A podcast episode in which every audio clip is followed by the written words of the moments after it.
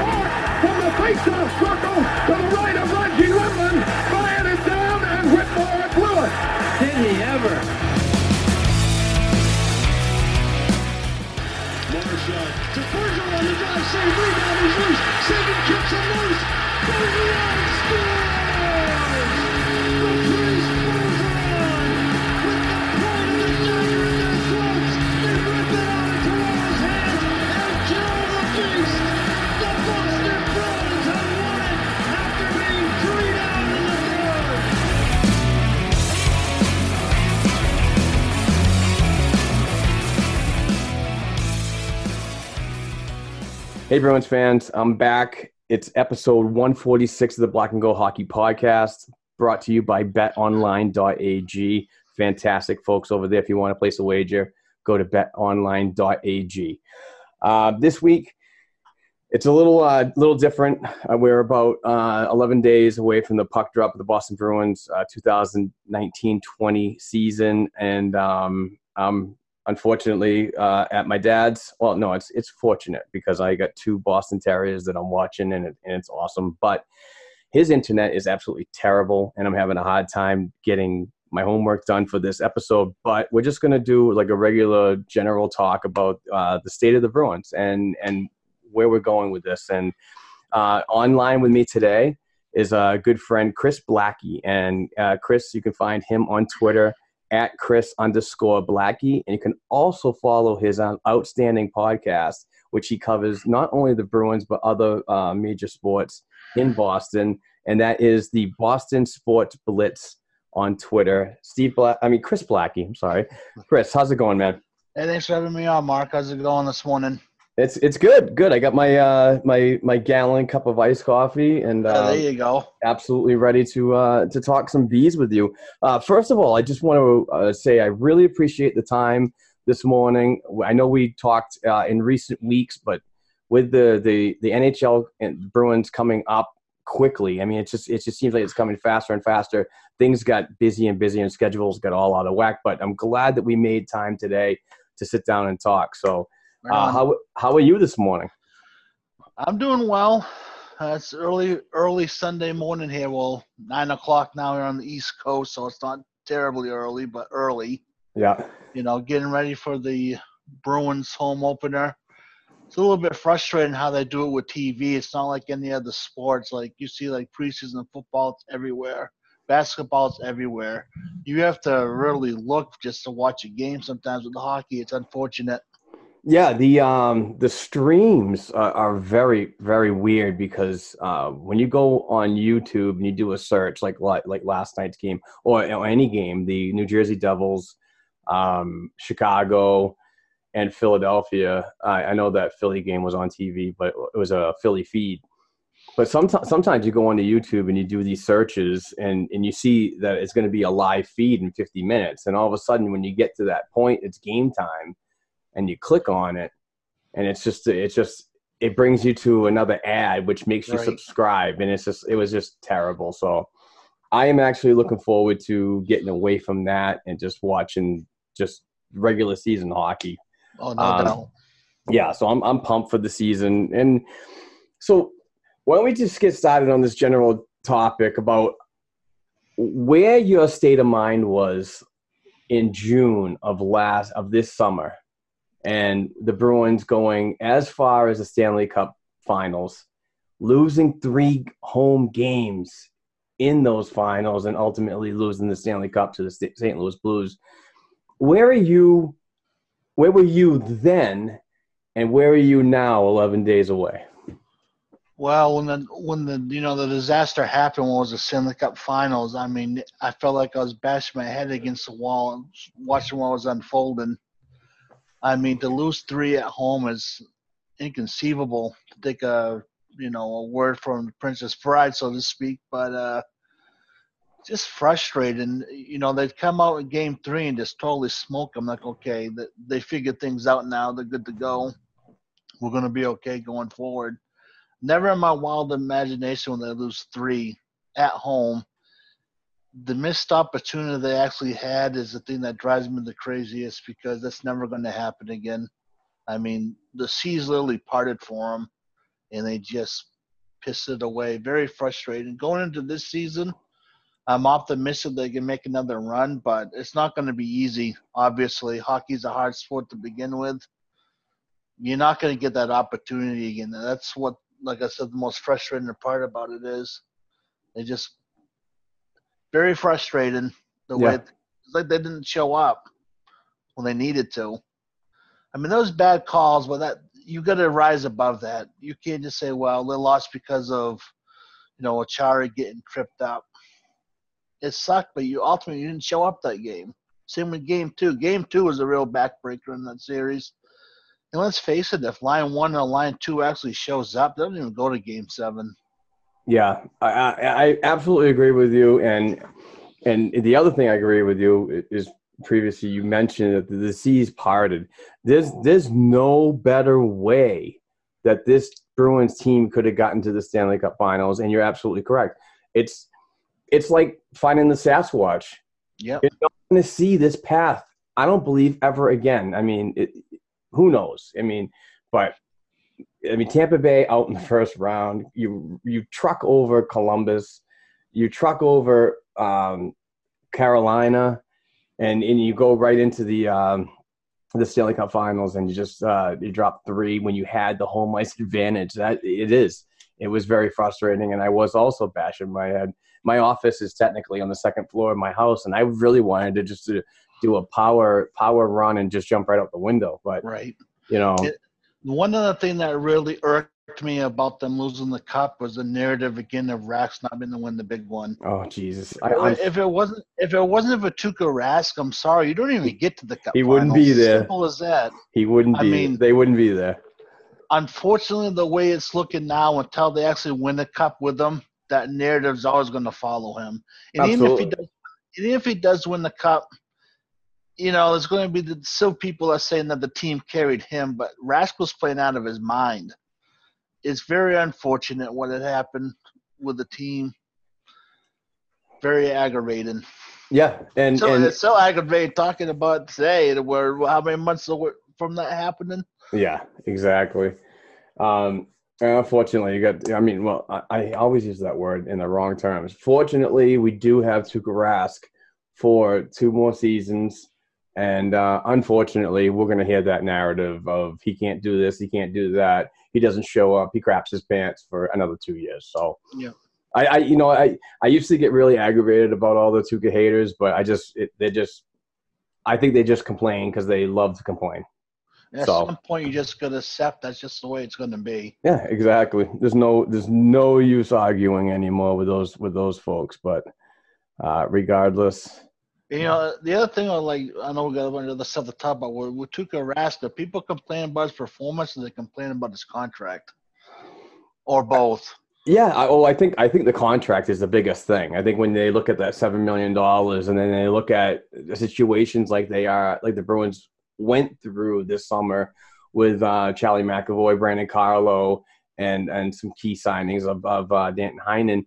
That's you know, well, that's the narrative they they go to. They, the, the haters bottleneck themselves down to, well, we wouldn't be in this situation if we weren't carrying Rask, and they always blame the previous regime for what's going on today and what Don Sweeney has in place for Right. the future.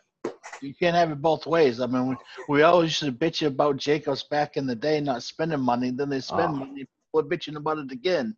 There's there's another narrative.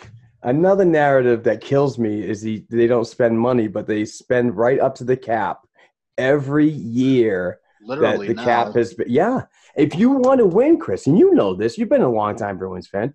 If you want to win in this league, it is so tough, but you have to just just look at look at the look at cap friendly. I'm looking at it right now. Those teams that spend to the cap are going to be successful in that year. Yep. It's just it's that's the way it is. I mean, and he's spending to that. And and and by the way, I just want to. I don't mean to cut you off right there, but I I pumped this um this podcast up from TD Garden yesterday. I had a fantastic time skating around on TD Garden ice. It was my first time. Very emotional moment when I stepped out on the ice. Hey, Mark Allred here at TD Garden, the world famous TD Garden, and I'm with. Nate, the referee. How's it going out here, Nate? Uh, it's all right. Any troubles? No, No. it's like it's been a clean, clean day. I know this is a podcast and you can't see this gentleman, but he looks just like Kerry Fraser. What do you think of that? You know who Kerry Fraser is? No, He had the best hair in hockey back in the day. best hockey hair. Yeah. Wow, What do you think of this experience? it's actually kind of fun Yeah. coming out here. First one's on the ice. Nice. Nice. You get to cut, cut right in there, right? Yeah. Oh yeah. Awesome. Getting the hockey season started right. Exactly. Exactly. Thanks a lot, Nate. Yeah, ref- referee, I appreciate it, bud. Thank you. I wanted to run out. I wanted to run out like I was actually playing a game, but I, I, I was. Uh, I, I'm I'm 43 years old, so uh, running out there and and falling is probably going to happen and make it embarrass myself. So I stepped Right. lightly and then took off. But anyway, the the remodeling that's being done in that building, the construction was still going on as we were skating. There were people working all over the place, all the way up to the rafters, and I'm impressed. I like the black seats. This team spends money. They spend money on the players and they spend money on the arena for the fans. So uh, that narrative is just out the door for me. Yeah, right. Yeah, I'm 41. I I, couldn't run either on the ice, and I haven't skated in many years. Uh, But that would turn anyone into a kid, no, no matter what your age is. Oh man, just looking up at looking up at this the new scoreboard too. By the way, um, the new scoreboard, the the uh, banners, um, just the history that you can. And I know it wasn't the old Boston Garden, so you really don't get that that history nostalgia. Right, you know what I mean? But just looking up and seeing Orr and Hitchman and and you know all these other players that were just you know legends in this town in the past it, you know it brings a little tear to your eye that you're actually out there. I mean even my wife even my wife courtney she got teared up when she saw me coming out of the locker room and just going right onto the ice. So it was it was well, I kind of mean, cool. it, it, it doesn't surprise me that you got, you know, kind of choked up, emotional, whatever you want to call it, because you, you look at, you know, your staff, right, and this show in particular, you see the passion that goes behind the scenes and what goes into it, especially like what me and Steve do. We have our own articles and this and that, but it's not like as grand as what's going on with you guys. That's a lot of work. Just the few writers we have, what you guys put in, um, it, it's awesome. I really enjoy your guys' article, and I enjoyed the show. Awesome uh, steve thank you so much for that man that really truly truly means a lot speaking of emotional dude you got me no but no, so, hey, speaking of your show and, and you do with Steve, um, why don't you explain how your podcast started and, and what's what you cover? Well, it's funny. Me and Steve go back probably, geez, 35 years probably. Gee, wow. And the stuff that we're doing now, talking about the sports teams, we cover all the Boston teams. We've done this since we were kids talking about it. So it's kind of sur- surreal in a way that we're doing this now, talking as adults. It's like kind of like a flashback, so to speak. But uh, just came about. Steve's like, "Hey, you want to do a show?" Her sat out doing live videos on Facebook, and so yeah, okay, whatever. And then it just progressed, progressed, progressed, and then got the website going in the groups, you know, and all that fun jazz that goes with it. And it's a good time. It Can be frustrating at times, but Oh, tell me about it. it, it could be worse. I mean, you could not be a Boston fan. I mean, I know you're strictly Bruins, right? You don't watch anything else. yeah, I, I, I, uh, I, I used to be fully on sports, but I- it just seems when I when I took on the heavier load of Black and Gold Mhm. uh, productions as a copywriter, a writer, a podcaster, and and doing all this stuff, I really didn't have much time. But you know, also it, it- like the stuff that's going on today with with um, that Antonio Brown. It's frustrating. I, I love the Pats Yeah, almost as much as I love the Bruins. I mean, they're one A, one B, take your pick, basically. but for It's me, frustrating, but that's all. That's a, another episode entirely. That oh yeah, we don't get down that rabbit hole.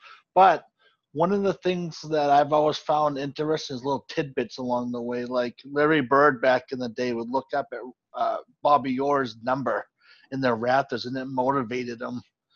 That's the type of stuff that happens when you're an athlete here in Boston, or it should be. Absolutely, absolutely, and I and there's no knock on the Patriots, man. That's a fantastic organization, and they and they do what it takes to win, and it shows. But like, I- Honestly, it, it gets kind of boring sometimes. just you just it, it's funny because I used to watch them years ago when they were perennial losers. They yep, yeah, their own way. You'd be lucky if you saw them on TV. yep. I remember, like, okay, they're gonna win by thirty. I remember going to. I only went. To, I've only been to probably about twelve Patriots games in my life, but I did go to one at the old stadium before Gillette. Um, yeah, it was Foxborough Stadium. Yep.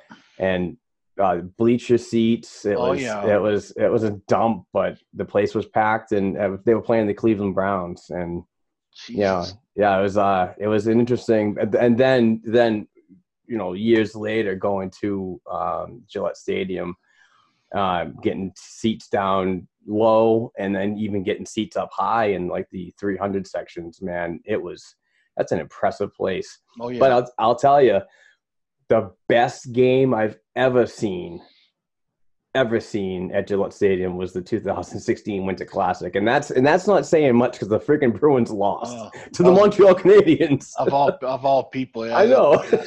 It's like I see like a lot of polls that come up. I mean, with the Bruins, like who's their biggest rival? Yeah. I don't care if both teams are in the cellar. It's the Canadiens.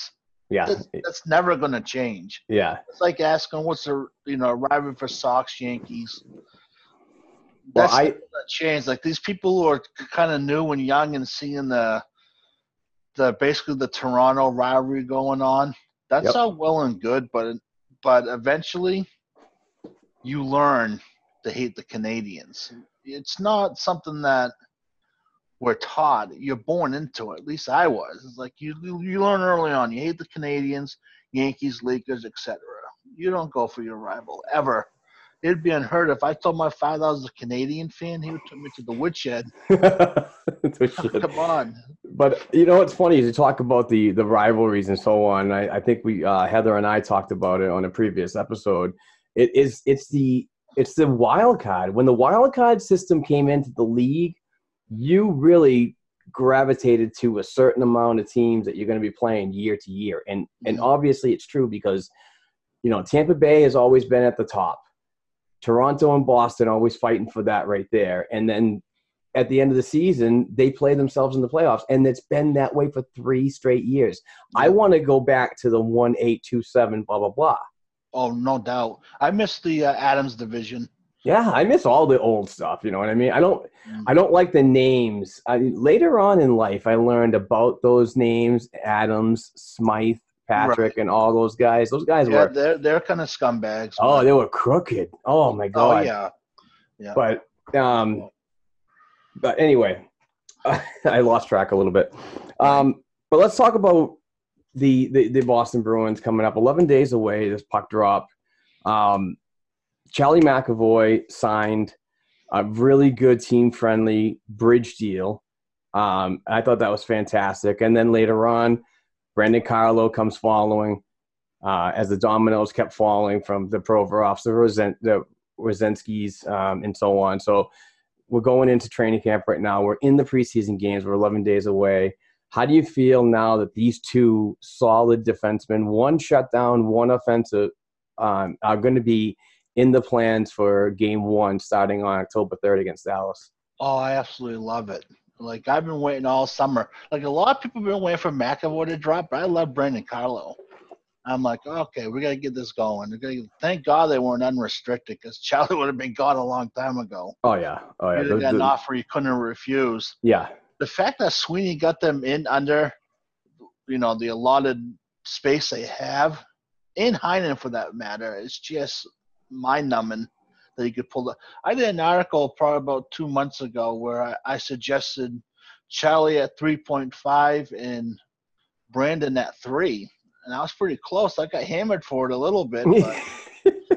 Well, I, I kind of think that everybody went into this whole thing thinking that um, that they were going to get big deals because the salary cap was a little bit undetermined right around the time of the awards when they were were uh, technically or right before the draft when they were technically was supposed to like come out and say what this upcoming year's um, salary cap's going to be. And there was there was no word for about two or three days and then it came out. So i think that kind of messed uh, the organizations up a little bit on their plans.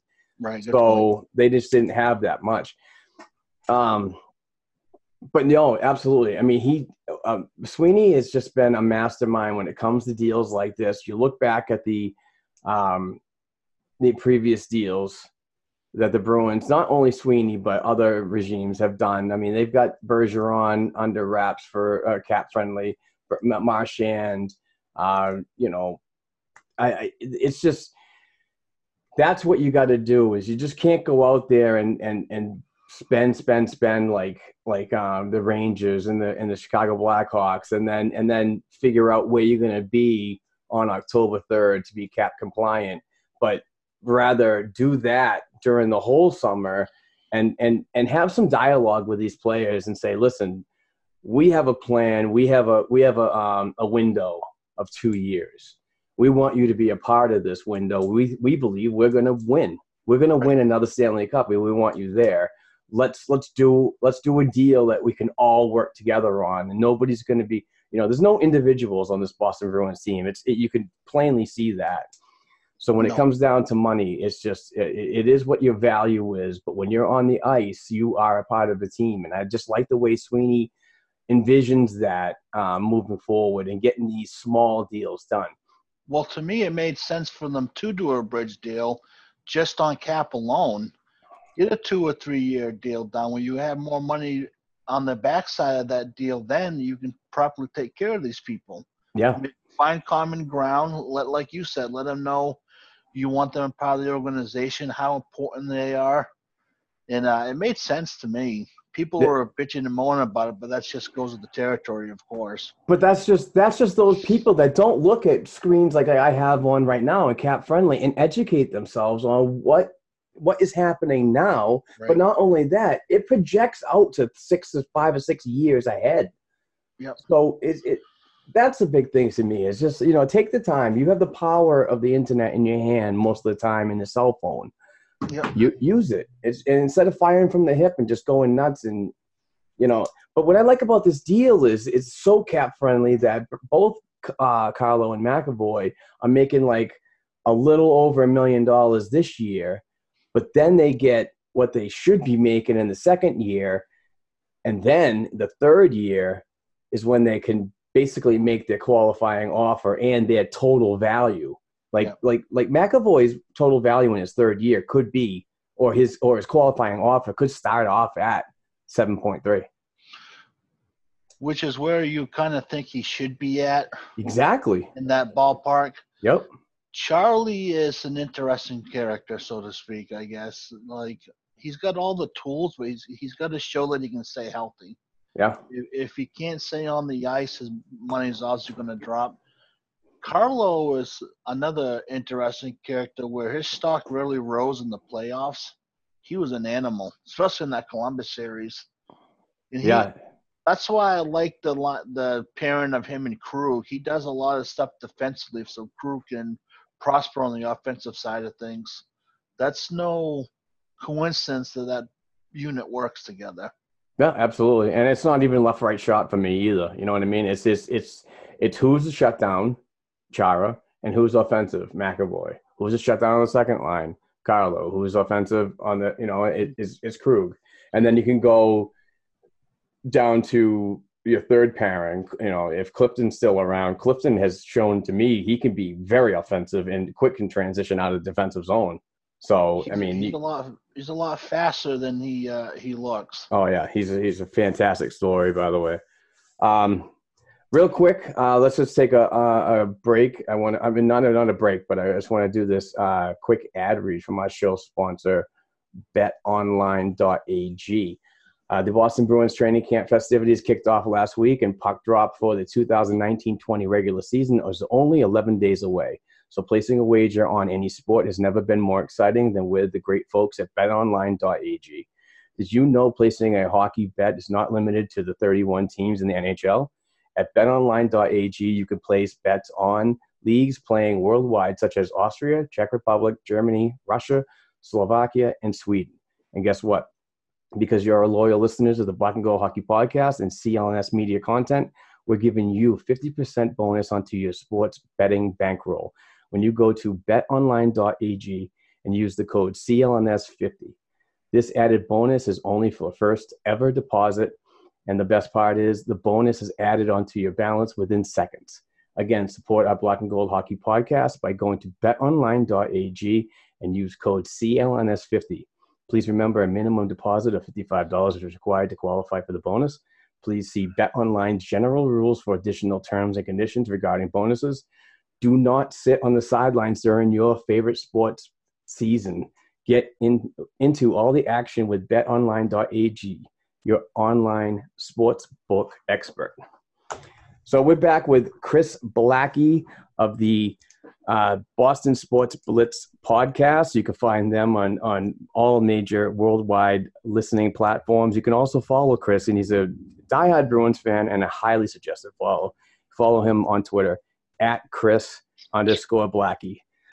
So Chris, um, coming into this uh, the 2019-20 campaign, how do you feel moving forward with uh, Bruce Cassidy getting the the um, multi-year extension? I don't we don't have details because they, they that's all tight-lipped. But uh, anyway, your thoughts? Well, I absolutely love Bruce. I was so happy when that deal got done. He is kind of the anti-Claude, and I don't want to take a shot at Julien because you know I'd like to think I can be above that.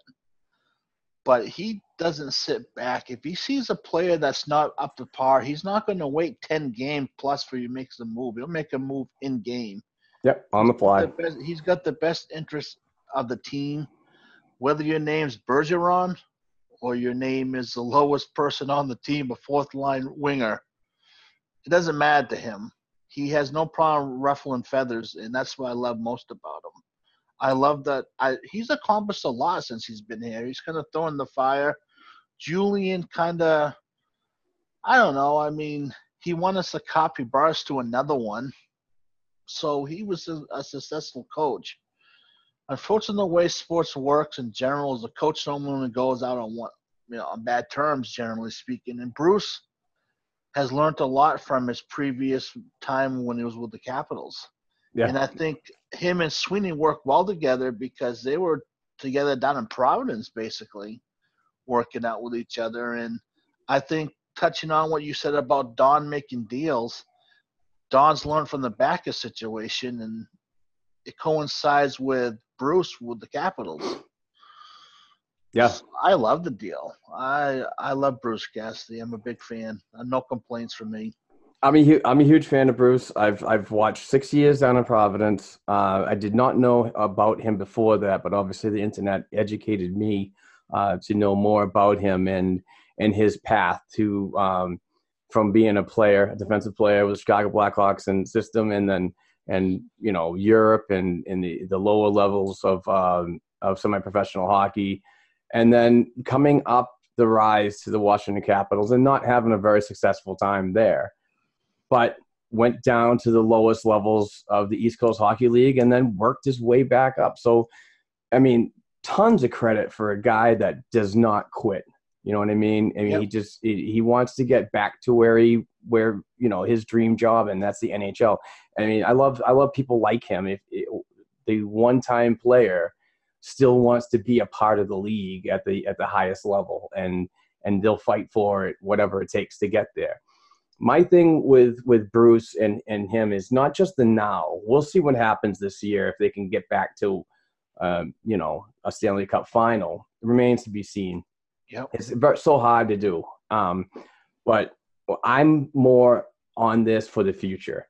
And I know a lot of people bitch and complain about the prospects that that Sweeney and and scouting staff have put together in recent drafts, uh, whether it be a reach here or that's a stupid pick there. It, um, having a coach like Cassidy, and I know I've beaten this before, and accompanied staff of Kevin Dean and Jay Pandolfo and Sacco and and and you know and others. This is a good time to have him involved as these 2015 crop of prospects are now like pushing knocking on the door of NHL careers. The scouting staff for the youth is already in place. So moving forward is not going to be a real big issue. Well, no doubt, and the, he he's familiar with them as as a coach when he coached them before, so he, he knows what they bring to the table. Absolutely. And that's another thing that comes with Bruce. Like I said earlier, if you're not up to par, he's gonna let you know. If you're doing what you gotta do, he's gonna let you know. He's very vocal. Yep. So, Yeah, um, yeah, kinda. I do um, I do like what you said about um about Bruce and and making the moves. I mean, he does do a lot of on the fly moves. He doesn't he doesn't wait a couple of games to see if chemistry is going to be there or not. Um, the tr- the traditionalist Claude Julien did do that. Would wait three or four games to see if if things would move and you get chemistry. But he did that a lot with his veterans. He gave Mhm. those guys an opportunity. A guy like Alexander Khokhlachev, hashtag Kokogate, um, he did not give those opportunities, and they were very spotty. And and, and if he didn't, if he saw one thing that a, guy, a kid needed to work on, well, he wasn't going to do that in the NHL. He was going to find a veteran to fill that spot. I wonder how he uh, Coco would have managed in Bruce's system. They got along really good. I know for a fact that I've talked to several people down in Providence that cover that team, and they said that they had a great relationship. Now, I'm not sh- too sure about the rumors of, of a return. I don't believe the Bruins have Coco's rights anymore. If they do, it's only for one more year. So Mhm. I, I don't I don't know if, if that will ever, ever happen. Um, I would love to see. I would have even back then. I would have loved to see a little bit more of him, not basically on a on a fourth line role trying to, to fill a gap. I would like to see him as a second or third liner somewhere in there, and uh, and and see what he can do from there with a little more offensive, uh, you know, opportunities. Yeah, he actually put up really good numbers when he was in Providence. Yeah, he's a point per game player. So I understand. I can see his frustration. Why would you not be frustrated? Yeah. I, th- I think had I don't know. I, the problem is, you know, you hit or miss all the time. It's just the way it goes in sports. Like, the, like you said earlier about reaching. Sometimes you have to. Sometimes the pick that you think you should take isn't the pick you should.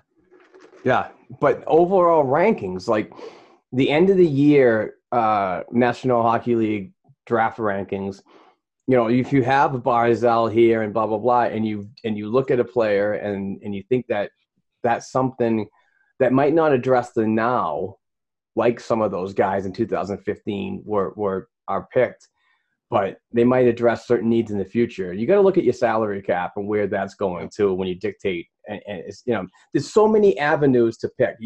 It's not just best available and what we need. It's Oh, just absolutely. you know, it's like you got to look at three or four years down the road when this kid's going to be ready and what your salary cap's going to look like then. Yeah, it would have been a lot different. I mean, people say about Barzal being there. Yeah, okay, you bring him here. Who's to say he works out in this organization? Exactly. You don't know. So maybe it- it does pan out, and and you're suddenly he's he's would do what next next season he's due. I believe so. Yeah. So you got to figure if he's with the player he is now, you're definitely going to lose Kruger. Him, take your pick. Oh You're yeah. not going to get both of them. Oh yeah. That's another hot topic. What to do with Krug? I I I Where, think he, where are you on that? I think he signs here. I do too. I just hope it's at a cap friendly deal, like he Right, like he said. Now, as cap friendly or rumor has it that the salary cap for next season is twenty six million dollars. Uh, oh, oh, free space. So there's definitely room, but you also gotta you also gotta take care of Grzelcyk. You also gotta take care of Charlie Coyle. Um, And DeBrusk too. yeah, and and I'm just going through. Oh yeah. Oh, I forgot about that one. So you got Charlie Coyle that you you that's that, that's a definite resign. Uh, Wagner, I'm not sure. Uh, he could be like that new Schaller and Ach- Acciari type of player that might ask for too much and get booted. Would like to see him stick around. Uh, he's a good player, fast player. I, I don't see Ritchie coming back, and I don't understand why Ritchie's an RFA. The guy's 26 years old, but anyway, uh, Nordstrom, I don't see coming back. Jake DeBrusk, yeah, that's that's going to be a huge signing. He's going to have a, hopefully a big year, which will dictate how much his value is going to be. yeah, exactly. He needs to. Yeah. Um, Krug, uh, it- I mean, that's a resign. We'll get back to that. Kevan Miller, I don't see a, a return. No. Um, Zdeno Chara, I, I, as much as I appreciate his leadership and what he does on the ice and and as a as a consummate pro, I don't want to see him back next season. I just think that retaining him year to year to year is still going to um, create that huge bottleneck down in Providence with the Lauzon, the Zborils, the Urho Vaakanainens, and blah blah blah. So we'll see what happens with that. But Grzelcyk needs to be signed, and obviously the backup goaltender after this next season is going to have to be addressed. So there is a lot of work. So a lot of people see that $26 million right now and say, well, what's the problem? We could sign all these players. But if you look at that list carefully and do your due diligence, right.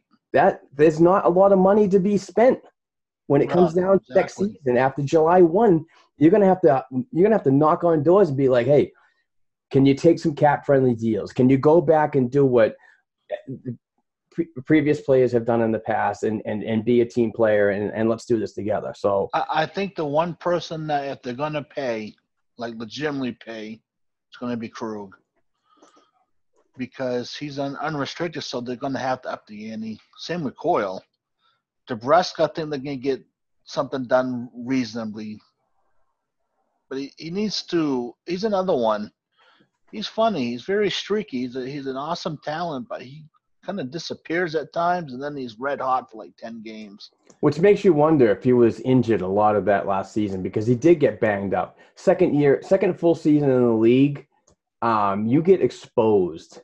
I think that, I think in his uh, in his rookie season, DeBrusk was more or less like an uh, an unknown that we have to figure out. And then year two, they had they had the book on him. So, um, and I think he was definitely hurt in the playoffs. No yeah, oh yeah, Oh, yeah. very telling about the playoffs where they get that cross check from that Uh, uh, Kadri. I'll be nice because I don't know if you like swearing on the show, but so I'll Ah, you can fucking cool. swear if you want. Ah,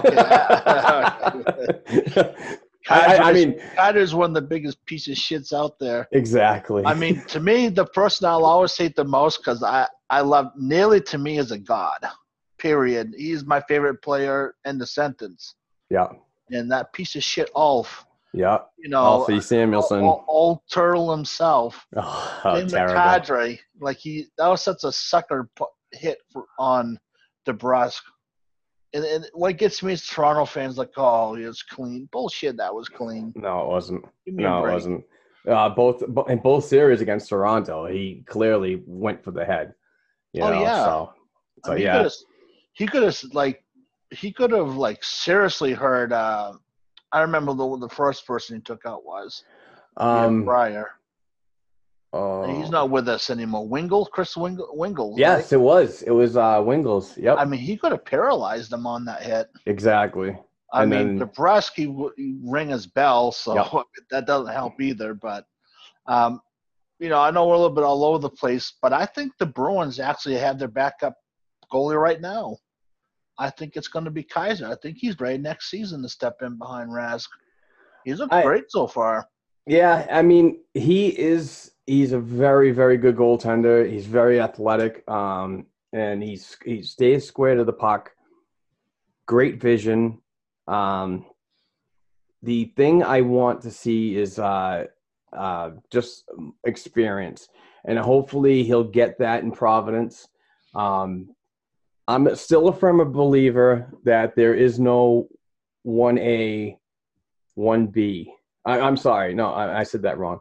There's no like uh, starting and backup goaltender in Providence. The the schedule doesn't allow stuff like that to happen, and I'll tell you why. Is because it, they, their games are predominantly on Friday, Saturday, and Sunday. So that's their week. It's three straight games. Sometimes they filter in a Wednesday game here and there, but uh, you can't you can't run your goaltenders three straight games. Right. Starting goaltenders. So uh, it's pretty much like an even in a 78 game season. Um, you, it's not unlikely to have one goalie play 35 and one goalie play say 30 games. I'm terrible at math, so don't don't don't curse me. Right. but yeah, I mean, the thing is down there is is work. Is is you need to be playing on a constant basis. A player like Keyser, and and let me just scroll down real quick to see where he's at.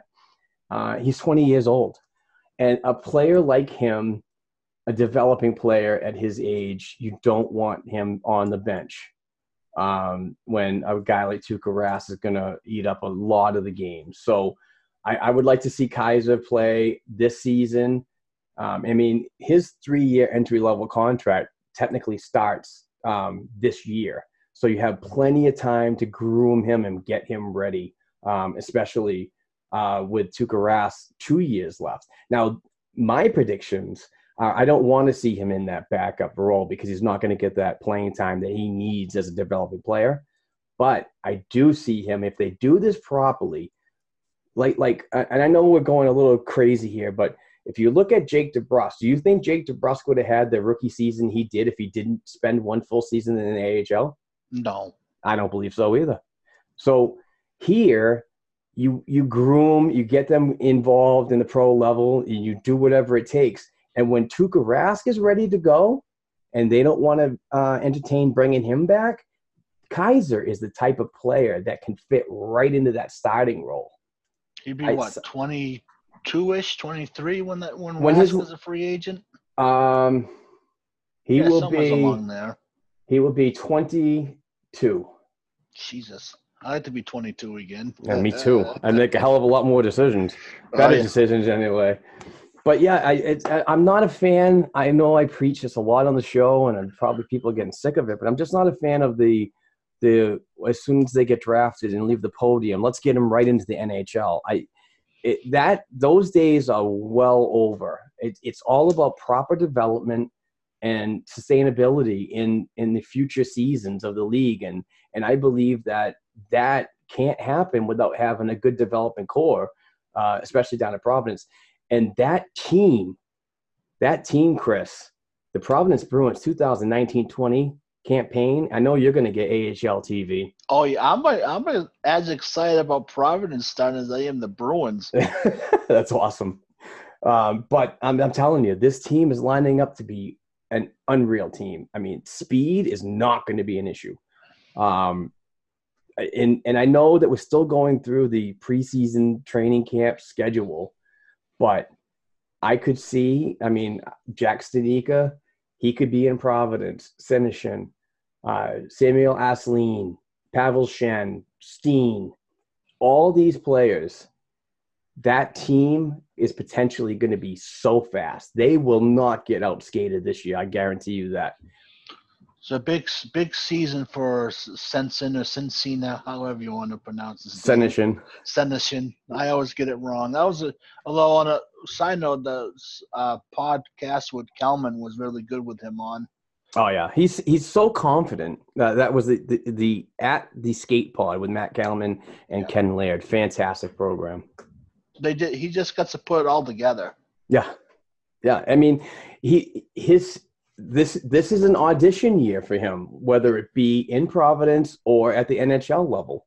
Um, if he does great and doesn't get to the NHL level down in Providence, then he can negotiate for an extra year to see where a space could fit for him in 2020 um, and 21 you Yep. know so there's there's so many there's, there's so much potential for him his stride alone i'm telling you i've seen him in practices i've seen him in games and i stream a ton of ton of hockey when I, when he's involved.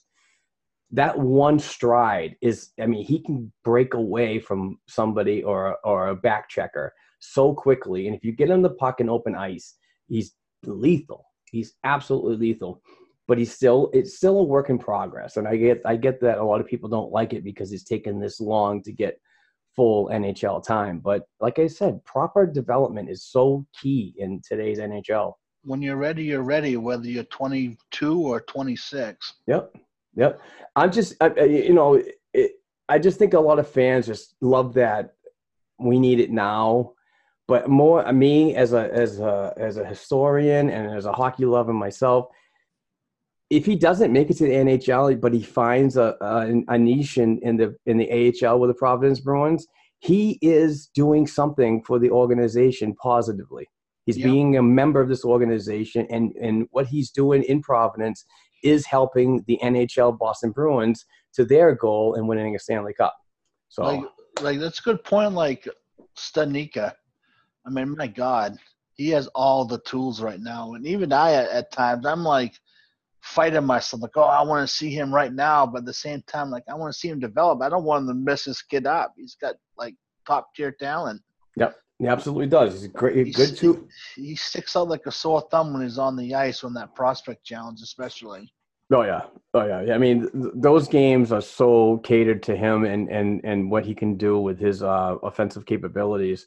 But you get him into games like the in the AHL, which he does do very well. But there's there's it- it's also another. It's a mix of of talent in the American Hockey League. Um, and I've heard on so many podcasts, I've read so many articles of, of players that transition from the AHL into the NHL and they seem to find a better part of their game when they do go to the NHL. And it might be the hype, it might be the glamour of the league and so on.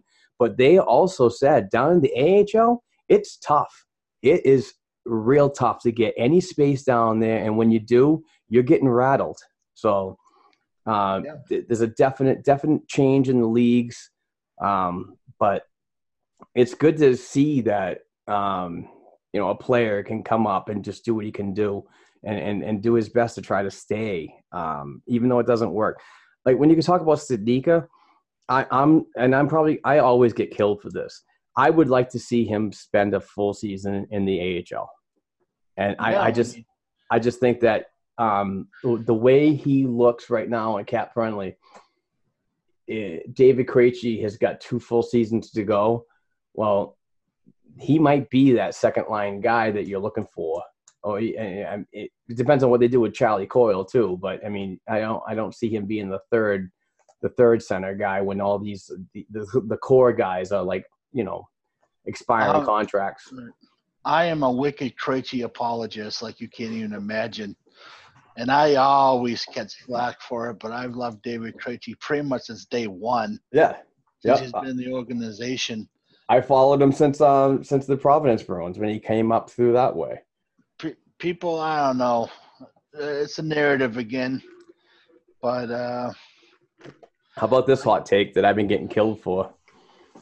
I want to flip Bergeron and Krejci up the middle. Wow, th- think I'm crazy? we're all a little crazy. Maybe I should hit this again. yeah, uh, get some exactly. Uh, do you got um? What's your reasoning behind that? All right.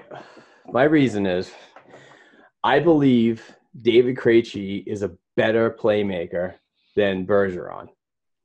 So by putting Krejci up on the first line, you are feeding two world class players that are going to get you probably 100 points, whether it be this year or next year. So that that's awesome because I do love Krejci's playmaking uh, capabilities. And we have seen a sample size of that when Bergeron was out and Krejci jumped up. So, and when in that time frame, I think it was 12 to 16 games, somewhere right there, I saw a lot of really good things. Now, Bergeron, when you drop Bergeron down at the second line, DeBrusk and Kuhlman, let's just say Kuhlman or slash Ritchie. Though that line right there has more finish, in my opinion. Um, what I mean by finish is get to the net and and do something effectively, while the top line is more is, is more skilled and so on. So I just think that you know how the narrative of uh, Krejci can't find a wing to to play with, but Be nice folks, if it'd be nice if he actually had one on his right side Exactly. Exactly. So, but then you hear another narrative from Boston Bruins media and and and fans alike that say everybody that plays alongside Patrice Bergeron becomes a better player. See, well, if if if you put Kuhlman up there or you put Ritchie up there or or Senyshyn or whoever, you're going to get the best of Patrice Bergeron, and and that is just a mentor right there on your side, on your wing, to learn from. And I I, like the one-two punch, uh, both lines uh, when you talk about secondary scoring and so on, and and and I'm not saying it's the end all be all, but it could solve the five on five scoring that we haven't seen all last year or in the playoffs. Uh, The the Bruins' success in the past, it seems like the past two seasons when it comes to scoring and and scoring ranking in the NHL has been on the power play. Yep. Which is another reason why you need to get Krug taken care of. Yeah, You yeah, know, you need that people- quarterback. You, and a lot of people say Grizzly can do the job, which I, I like Grizzly, no problem. I don't think Grizzly is a Krug, at least not yet. They, they they move the puck well. Yeah. Um, not very not very great defensively, not shutdown capabilities, but they are. There's two separate players. If you if you really look at there and you you know you go to the tape and you do this and that, you can see the the differences. But because of their transition out of the defensive zone, they're very very similar. Yeah, and the other thing that people need to start thinking about soon is who they're going to lose to Seattle. Ah, yeah, that's another one. Um, I, I mean, you can expose. Well, it depends on when when that league is coming, when that team is coming in. Is that next season? I believe it's next season. Well, I don't know you, top of my head, but I know it's within a year or two. I I will rattle off. Hopefully, hopefully, Sean Kuraly is not in that. in oh my that- God! Don't, don't do it to me. It's too early. I'll lose my I'll lose my crap. But anyway, like David Backes is a uh, is a candidate to be exposed. Um, Nordstrom, Lindholm. If you need cap space, I mean that's only eight hundred fifty thousand for Lindholm. Uh, I don't know.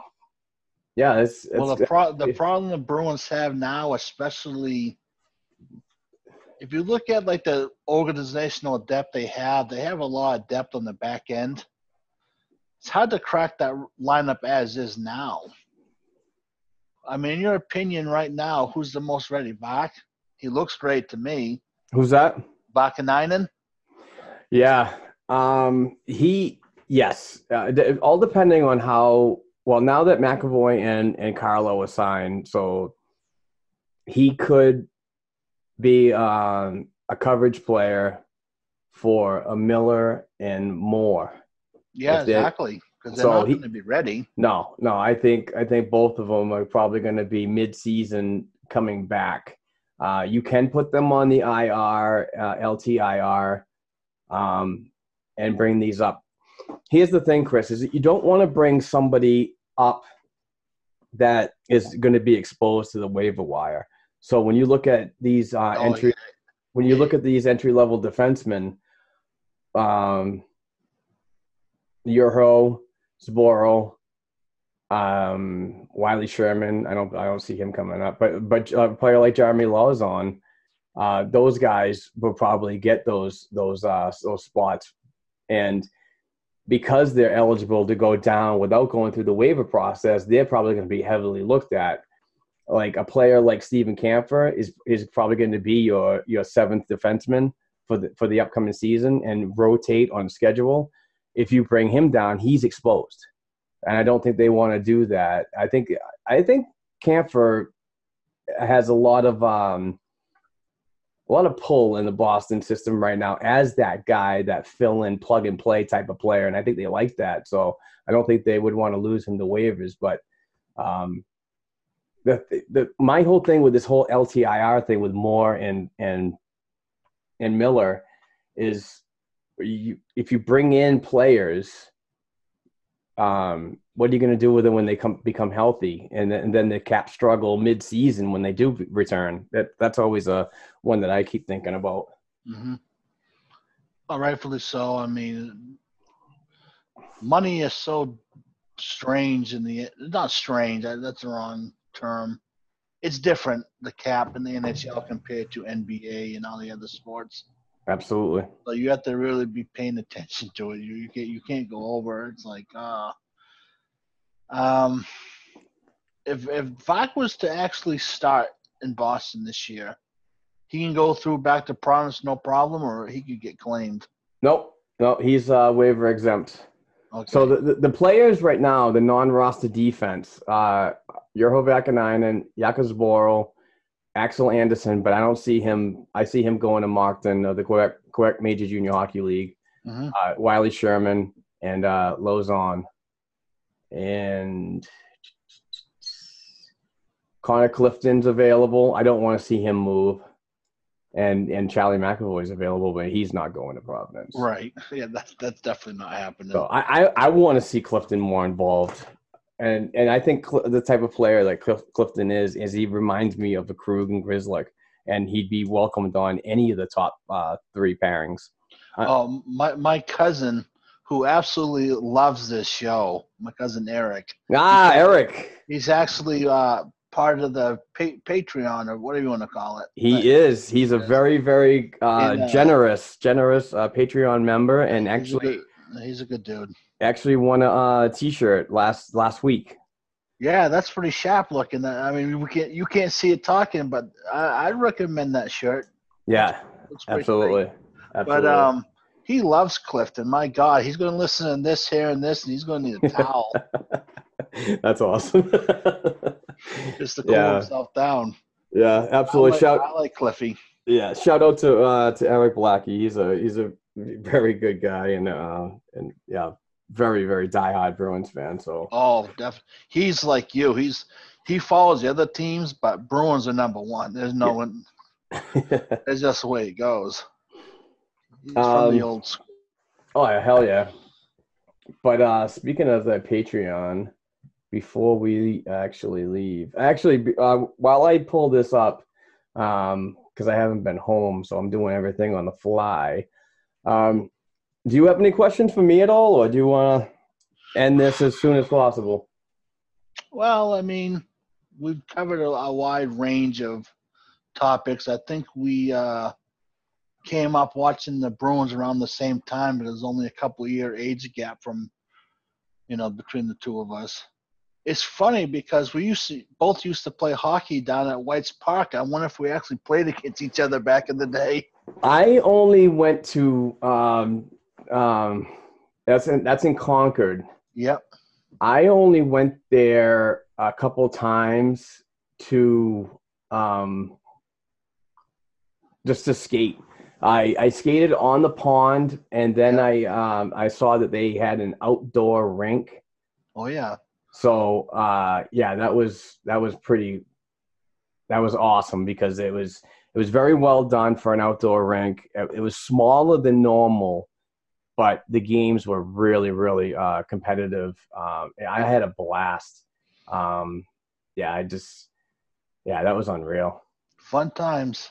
Yeah, and the and the, the other thing about it was cool about um, the um, I'm sorry, I'm just I'm still looking here.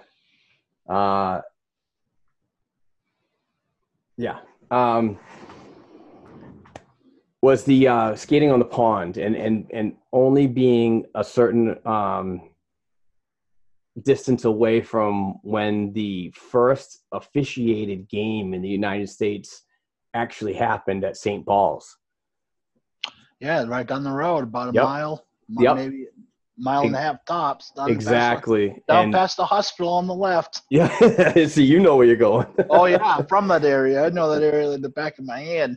yeah, the um, the uh, yeah, that was that was pretty cool. Just just as a history thing, it was it was just amazing, and then it got me more involved into learning about about the St. Paul School and and how that all came about, and you know how they how they officially became the the first officiated game um, in the United States. So you know, I love the history part of the of the sport, so it's always a Right. always a plus for me. Yeah, well, I've had a, a fantastic time jumping on. Uh, we're gonna do it again sometimes. Maybe get you on our show and Absolutely, it sounds like a sounds like a plan. Uh, I'm gonna, I gotta, I gotta do something with this computer. So um, I will be right back to uh, mention this week's Patreon winner, our fourth Patreon winner in a row. If you want to be a part of the uh, the Patreon crew and and be um, eligible for uh, some great Bruins prizes from our uh, our advertising affiliate fanatics.com. Um, please go to patreon.com slash black and gold hockey podcast and donate a dollar and uh, be eligible. We do about four to six shows uh, a, a month. So it's only a, a small investment, but it really helps us out and, and, it, and it helps our out of pocket costs because uh, uh, running a show and putting it on all the platforms that the listeners want requires a little bit of fundage. So, and we appreciate anything we can get back. And while we do that, we offer uh, some cool Bruins uh, swag from Fanatics to uh, to give back as a, as like a rewards program. So, uh, we encourage that you sign up and uh, and check it out. So. And I, I will be back with a winner uh, later on. But uh, Chris Blackey, Chris, thank you so much. Uh, please follow uh, his podcast along with his co-host Steve at Boston Sports Blitz on Twitter, and follow Chris on Twitter also at Chris underscore Blackey. Chris, thank you so much for the time today, bud. And we got to do this again. absolutely, man. Have a good one. Yeah, we'll definitely definitely be uh, weekend buddies while the uh, the Providence Bruins are going on. So we'll be we'll, yeah, we I'm will sh- be. sure be uh, going back and forth on the Twitter talking about the action. So I'm looking forward to that. Right on. Take care, my friend, and uh, thank you very much for listening. No problem. Have a good one. Hey guys, Mark Allred here. Just uh, we had a little technical difficulties in the studio. I haven't been here in a week, but um, I just wanted to go through and, and mention our Patreon winner for uh, episode 146, and that is Nick Evans. Congratulations, Nick, and thank you very much for your contribution. You are the fourth straight week of Patreon uh, giveaways, so uh, we appreciate your contributions and helping us out, and also we uh, enjoy giving out some really great fanatic stuff. So thank you very much, Nick. Thank you everybody for listening. We really appreciate it. We will be back next week um, to get ready for the the season. We're only so much uh, time away, but um, the next show is our. Uh, season preview, so it's going to be a big one. It's going to be a good one, and uh, we're getting ready for hockey, guys. It's coming soon, so staying pumped. Take care, and thank you very much.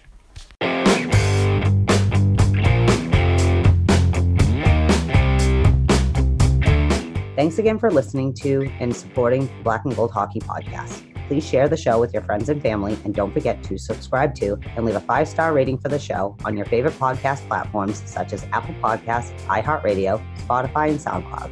Between shows, help us keep the Bruins talk going by visiting our website, blackandgoldhockey.com, by sending an email to blackandgoldhockeyblog at gmail.com, and by following the show on Twitter at blackandgoldpod. Peace out.